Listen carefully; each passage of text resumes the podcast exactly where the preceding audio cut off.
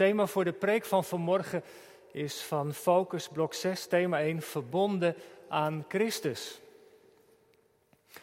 Gemeente van Christus, broeders en zusters, u die met ons meekijkt, verbonden bent. Vorig jaar zomer bezochten we met een deel van ons gezin een wijnboer in Italië. We hadden ingetekend voor een wijnproeverij en we kregen ook uitleg over het verbouwen van de druiven, het hele proces van het maken van de wijn, de oogst en alles wat erbij komt kijken. En het was bijzonder leerzaam. En helemaal wat ze vertelde over de wijnstokken, hoe belangrijk voor een wijnstok de grond is, het klimaat, de zon, het snoeien, de invloed van het weer, al die dingen die allemaal een rol spelen dat de druiven goede druiven zullen zijn, dat er goede wijn uit voortkomt. En we leerden dat het heel erg belangrijk is dat wijnstokken gesnoeid moeten worden. En er zijn twee snoeiperioden. Misschien weet u dat wel. De druivenoogst ergens in de maand oktober, dan heb je de wintersnoei. Dan worden de slappe uitlopers, de twijgen, dat zijn dan de rank in het Bijbelgedeelte vers 2, die geen vrucht dragen, die worden afgeknipt. En al die andere takken waaraan de druiventrossen zitten, die worden ingekort. Zo'n 5 tot 7 centimeter hebben ze nog maar. Totdat er nog een paar knoppen zitten die dan in mei weer gaan uitlopen. Dat is de wintersnoei. Dan wordt de wijnstok gereed gemaakt voor het nieuwe seizoen. Maar er is ook nog een zomersnoei. Ergens in de maand augustus, als de wijnstok gaat groeien, er komen veel bladeren bij, de druiventrossen verschijnen aan de takken, dan is het ook belangrijk dat de wijnstok gesnoeid wordt. Dan halen ze de bladeren weg rond de druiventrossen, zodat de zon erop kan vallen. Het blad is belangrijk om alle, zonlicht op te vangen, maar op een gegeven moment moet het blad gesnoeid worden. En dan kijken ze ook naar de druiventrossen en als er dan kleine droge druifjes zitten, krenten, die worden er dan uitgehaald. En kleine trossen die niet goed floreren worden afgeknipt, zodat de andere trossen echt goed kunnen groeien. Want daar gaat het om. Een wijnstok doet het goed als hij prachtige, goede druiven voortbrengt. Nou, dat is het beeld wat de Jezus gebruikt. Het is uit het leven gegrepen. Hij heeft avondmaal gevierd, is met zijn discipelen op weg naar de Olijfberg.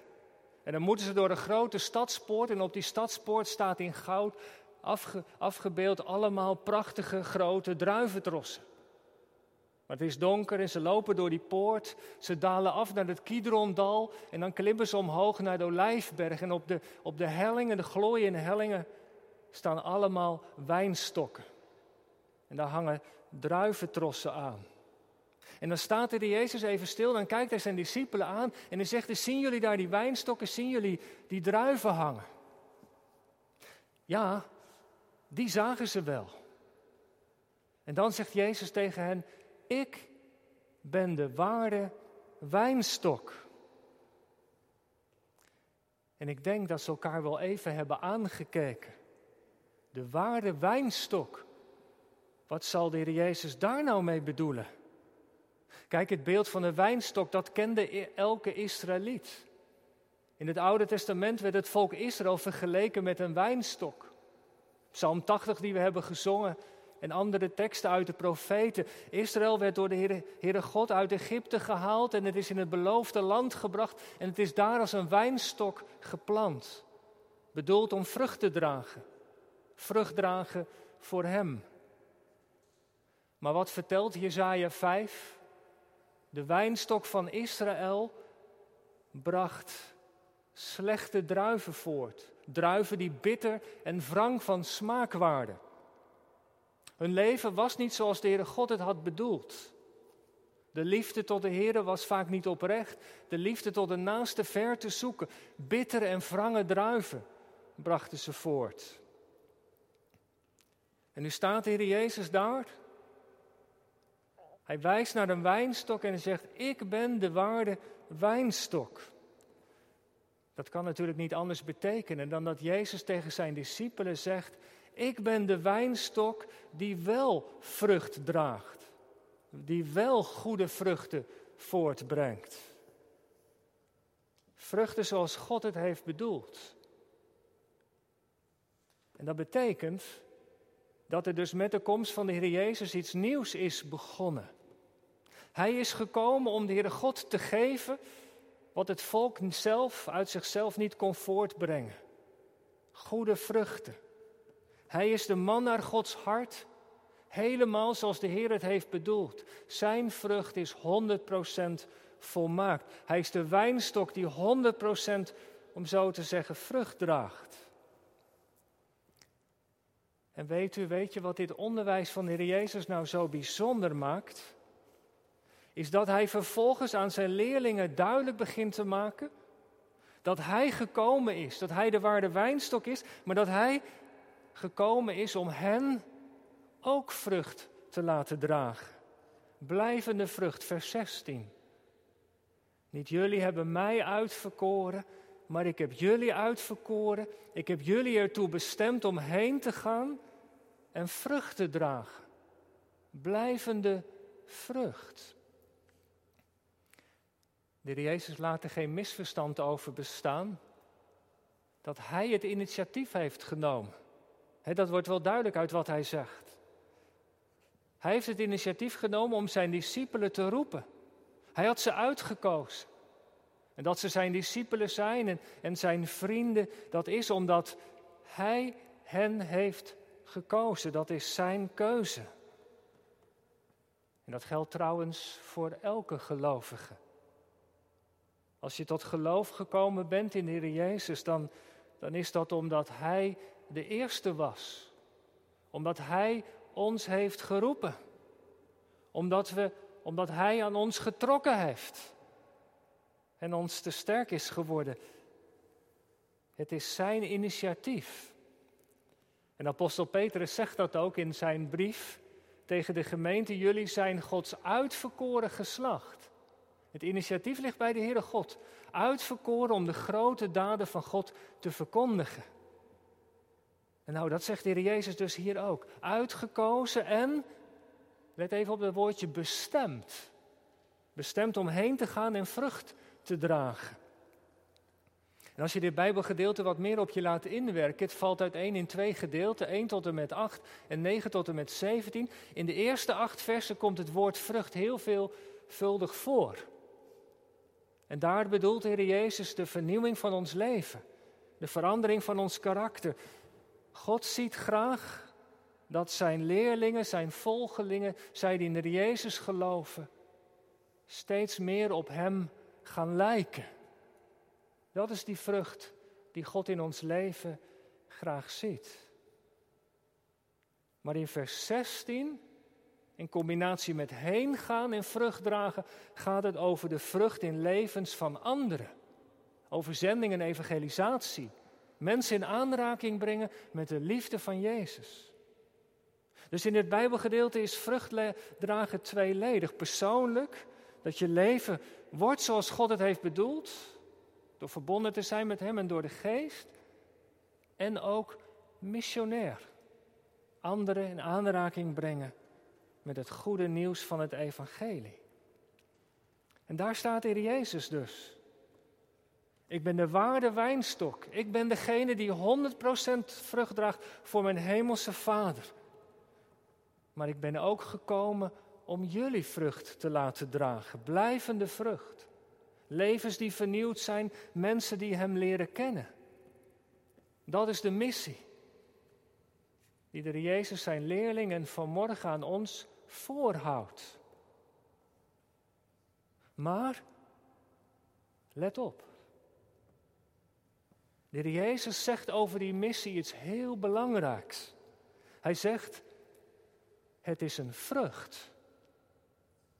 Niet een activiteit in de eerste plaats, niet iets wat wij moeten doen, maar het is een vrucht. En vruchten, jongelui, dat weten we die groeien op een natuurlijke manier door verbonden te zijn aan een tak, de tak aan de boom. Via een natuurlijke manier. Als een vrucht.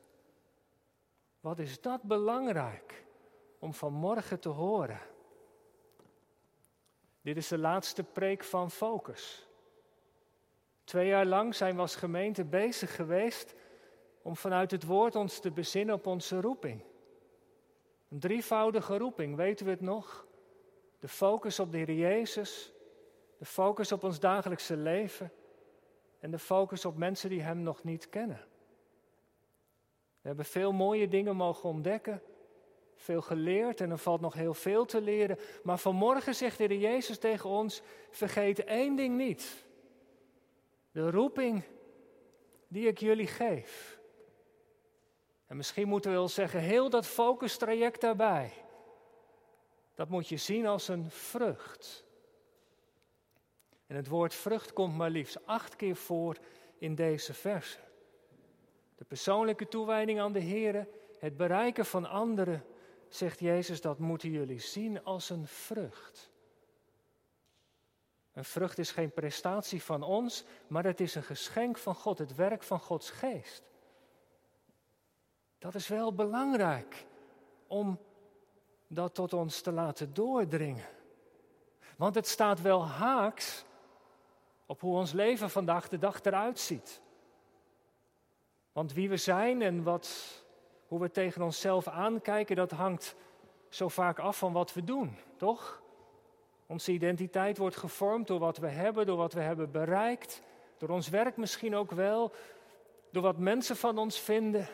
Als je weer iets post, dan kijk je naar de likes die het oplevert. En als je weinig likes krijgt, dan heb je een slechte dag. Nou, dat zal misschien bij jou niet zo zijn, maar het zou natuurlijk kunnen. onze samenleving vandaag de dag is er zo op gericht. Dat je moet presteren, jezelf zo goed mogelijk verkopen, etaleren van wat je hebt. Prestatiemaatschappij, we herkennen er allemaal wel iets van. Door dingen te doen, ja, dan pas veranderen dingen kun je wat bereiken. Stilstand, zeggen we dan, dat is achteruitgang. Maar Jezus zegt vanmorgen, het is een vrucht. In de kerk en in het geloof draait het dus niet in de eerste plaats om allerlei dingen doen. Zeker, er moet ook veel worden gedaan. Maar vanmorgen horen wij dat woord. Het gaat niet zozeer om doen, maar om zijn. Nog specifieker, in Jezus zijn. De rank kan alleen vrucht dragen als hij verbonden is met Jezus. Jongens en meisjes, ik heb nog iets meegenomen. Ik heb hier een paar kleine takjes meegenomen. Ze zijn helemaal opgedroogd. Er zitten geen blaadjes meer aan. En als ik er even hard aan trek, dan vallen ze er zomaar af. Kijk, dat gebeurt er nou. De Jezus zegt, zo'n takje, als dat met mij verbonden is, dan, dan stroomt het water, dan zorg ik dat het vrucht draagt, dat het groen blijft. Maar als zo'n takje losraakt van de plant, ja, dan kun je wel voorstellen, dan, dan verdort het en dan wordt het droog. Het is zo'n eenvoudig beeld, maar wel duidelijk. Als wij niet langer verbonden zijn met de Heer Jezus, dan drogen we op, dan gaan we dood. Dan kunnen we geen vrucht meer voortbrengen. En daarom wees verbonden met de Heer Jezus. En wat is er nodig om vrucht te dragen? Drie dingen vanmorgen onderstreep ik uit dit prachtige Bijbelgedeelte. Het eerste is dus verbonden zijn met de Heer Jezus. Dat is steeds weer het refijn in deze paar versen. De rank kan alleen maar vrucht dragen als hij verbonden is met de Heer Jezus. En daarom de uitnodiging, de aansporing. Blijf in mij, wie in mij blijft, draagt veel vrucht. Want dat is de belofte, geen rank met Jezus verbonden zonder vrucht. Hoe kom je nou in de Heer Jezus? Nou heel eenvoudig, door in Hem te geloven. Door jezelf aan Hem gewonnen te geven. Dat hebben we toch wel gedaan, hè? Of, of nog niet? Nou, vandaag buig je knieën. En bid. In de weg van geloof overgave, bekering, je zonde beleiden, tot Jezus je toevlucht nemen. Wie zich gewonnen geeft, die wordt geplant in de wijnstok. En als ik u, als ik jou nou zou vragen, u die thuis zit mee te kijken, heeft u, heb jij de Heer Jezus lief? Beleidingscategorisatie praten we daar ook over. Heb je aan Hem gewonnen gegeven? Nou, als je dat kunt zeggen, dat je hem niet kunt missen, dat je Hem lief hebt, dan is er wat in je leven gebeurd. Dan, dan ben je door de Geest verbonden geraakt met je heiland. En dan stroomt er iets van Zijn liefde en genade door je leven. Ontvang je vergeving van je zonde, dan is er kracht. Met Hem verbonden. Door het geloof kom je in Heer Jezus. En hoe blijf je dan in Hem? Want dat zegt hij ook. Blijf in mij. Nou ja, hij noemt een paar dingen. Hij noemt het gebed. Prachtige beloften zijn er in dit hoofdstuk vermeld over het gebed. Door het gebed oefen je de omgang met Heer Jezus. Zo eenvoudig? Ja. Elke dag weer. Contact met Hem zoeken. Door de woorden van de Heer Jezus en van de Heer God te lezen. Vers 7.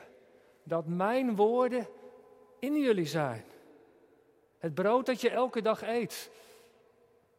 Dat zijn de woorden van God, hopelijk ook. Die je elke dag leest, die zullen in je hart blijven. Die zullen je meer over Hem vertellen. Zo blijf je met Hem verbonden door Hem, hem te betrekken. Bij de dagelijkse dingen van je leven. Keuze die je maakt voor je werk, voor een vriendschap. Is deze relatie een relatie die goed is of niet? Door hem vergeving te vragen in een situatie wijst door de Heer Jezus te betrekken bij alles wat je doet. God, dat gaat met vallen en opstaan. Maar het gaat om de intentie van het hart.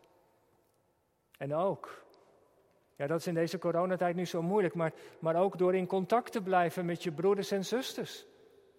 Want de Heer heeft ons broeders en zusters gegeven om ons te helpen, te corrigeren, te bemoedigen. Weet u, als u de versen 1 tot en met 8 nog eens rustig naleest, alle werkwoorden staan in het meervoud. Jezus spreekt niet een individuele gelovige aan, maar de hele kring. U mag je steeds vertalen met jullie. De werkwoorden staan in het meervoud. Het gebed, het, de woorden van de Heere God en betrekken bij de dagelijkse dingen, verbonden te blijven met je medebroeders en zusters. Zo zegt de Heer Jezus, blijf je in mij. En wat zo mooi is, dat is de enige opdracht, om zo te zeggen in deze verse. Het geheim is dat Hij zorg draagt dat de vrucht in je leven groeit. Als je maar met mij verbonden blijft, dan zal ik je karakter vernieuwen, je hart veranderen. Dat je het verlangen krijgt om als Maria aan mijn voeten te zitten. Dat mijn liefde en geduld meer zichtbaar in je wordt. Dat je gebed intenser wordt. Al die dingen, zegt Jezus tegen zijn leerlingen, zullen vrucht zijn van wat ik in je leven doe. Verbonden met de Heer Jezus, dat is het eerste. En het tweede, laat je door Hem snoeien. Dat is het tweede wat Hij zegt. Elke rank die vrucht draagt, lezen we, die reinigt Hij. Nou, dat woordje reinigen, dat heeft met snoeien te maken. Die snoeit Hij opdat zij meer vrucht draagt. Dat reinigen bestaat uit twee dingen: snoeien en krenten. Snoeien. Je kunt er iets bij voorstellen dat de Heer Jezus de bladeren weghaalt in je leven die het zicht op de vrucht ontnemen. Dat kan hij doen door de omstandigheden in je leven. Vaak is het een pijnlijk proces. Dat hij dingen van je afneemt die niet goed voor je waren. Hij stuurt je op een andere weg dan die je zelf had ingeslagen. Als je dingen moet laten omdat je het niet meer kunt of niet meer mag, om welke reden dan ook. En soms zijn we gewoon te druk om naar Hem te luisteren en dan worden we stilgezet. Heb je dat wel eens meegemaakt? Fijn is het niet, maar heilzaam vaak wel. Nodig soms. En heb ik aan u en aan ons als gemeente een vraag. Voor de week die komt. Welke dingen staan er in de gemeente in de weg om meer met de Jezus verbonden te kunnen zijn in alle dingen die we doen? Zijn er dingen die de Jezus zou snoeien? In ons gemeente zijn? In ons persoonlijk leven? Wilt u daar eens over nadenken? Voor bidden. Snoeien. En het tweede, dat is krenten. die kleine druifjes die droog zijn, die worden weggehaald. Druifjes van trots en hoogmoed. Van bitterheid, egoïsme misschien. En hoe doet de Heer Jezus dat? Nou, hij zegt het in vers 3 tegen zijn discipelen. Jullie zijn al rein, jullie zijn al gesnoeid, gekrend. Daar is hij steeds mee bezig geweest. Door het woord. Doordat ik tot u gesproken heb, zegt hij. Via de woorden van God, het onderwijs daarover, is de Heer Jezus ons aan het snoeien. Zijn woord is een tweesnijdend zwaard. Het ontleedt de intenties, de gedachten van ons hoofd en ons hart. Zijn woord laat zien wat goed is om te doen en wat niet. Zo is hij met zijn discipelen, met zijn leerlingen bezig. Hij snoeit ons. Hij krent ons. Het is een pijnlijk proces. Maar het heeft maar één doel. Opdat we vrucht dragen. En welke dingen zou hij in mijn en uw en jouw leven moeten krenten? Opdat we beter vrucht dragen. Zou je die vraag van morgen ook in gebed willen meenemen? Laat je door hem snoeien, want dat is heilzaam. En het derde, er is één grote aansporing om in zijn liefde te blijven. Versen 9 tot en met 17. Heel deze versen gaan over dat ene gebod. Heb elkaar lief zoals ik u heb lief gehad. Nog een keer, dit gebied ik. En Jezus staat daar. Op weg naar de olijfberg. Dat jullie elkaar lief hebben, dat is mijn gebod. En waarom die aansporing? Nou, ik denk hierom. Die liefde van de Heer Jezus, hè, waarover het gaat in vers 13, is dat Hij zijn leven voor zijn leerlingen gaat geven. Hij is voor hen aan het kruis gegaan. Even later. Dat heeft Hij ook voor ons gedaan. Om ons van vijanden tot kinderen te maken. Die liefde waar het hier over gaat, waarin ze moeten blijven, dat is de liefde van de Heer Jezus die vergeeft, die geneest, die ons opricht als we zijn gevallen.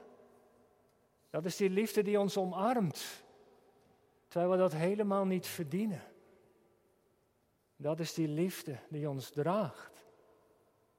En die liefde die is zo vol genade, dat Jezus maar één ding wil dat Zijn liefde in hun hart, in hun levens is. Dat ze daarin zullen blijven. Waarom? Ze worden erop uitgezonden om heen te gaan en vrucht te dragen. Om anderen te bereiken met het evangelie. De missionaire opdracht. En wat is daarin belangrijk? Dat ze naar mensen kijken met de ogen van de Heer Jezus. Want broeders en zussen, zeg nou zelf. Als u of jij iets van de liefde van Christus in je leven hebt ervaren, wat heb je dan geleerd? Toch maar één woord. Genade, of niet? Het is genade. En genade maakt mild en gunnend. Als het voor mij kan, dan zeker voor jou en voor die ander. Die man, die vrouw, met dat verleden, die jongen vol tatoeages, die volwassene met al zijn vragen, niemand uitgezonderd. Heel de wereld moet weten van de liefde van Christus. Ik sluit af. Vandaag ronden we focus af. Het traject van twee jaar is voorbij. Maar de missie die God ons heeft gegeven, die gaat door. Heen gaan en vrucht dragen, hoorden we vanmorgen. Maar de vrucht komt alleen als we met de Jezus verbonden zijn en verbonden blijven. Hij is de waarde wijnstok. En elke rank die in hem blijft, die draagt veel vrucht. Er is geen rank in hem zonder vrucht. Daar draagt hij zelf de zorg voor. En zo wordt de Vader verheerlijkt. Ik eindig met een gebed. Heer Jezus, laat mij verder groeien. Laat vruchten opbloeien van uw Heilige Geest. Maak mij overvloedig, standvastig en moedig. Geef wat mij nog ontbreekt. Heer, werk met uw genade in mij, dat mijn hart u niet bedroeft. Heer, maak mij gehoorzaam en vrij. Uw genade is mij genoeg. Amen.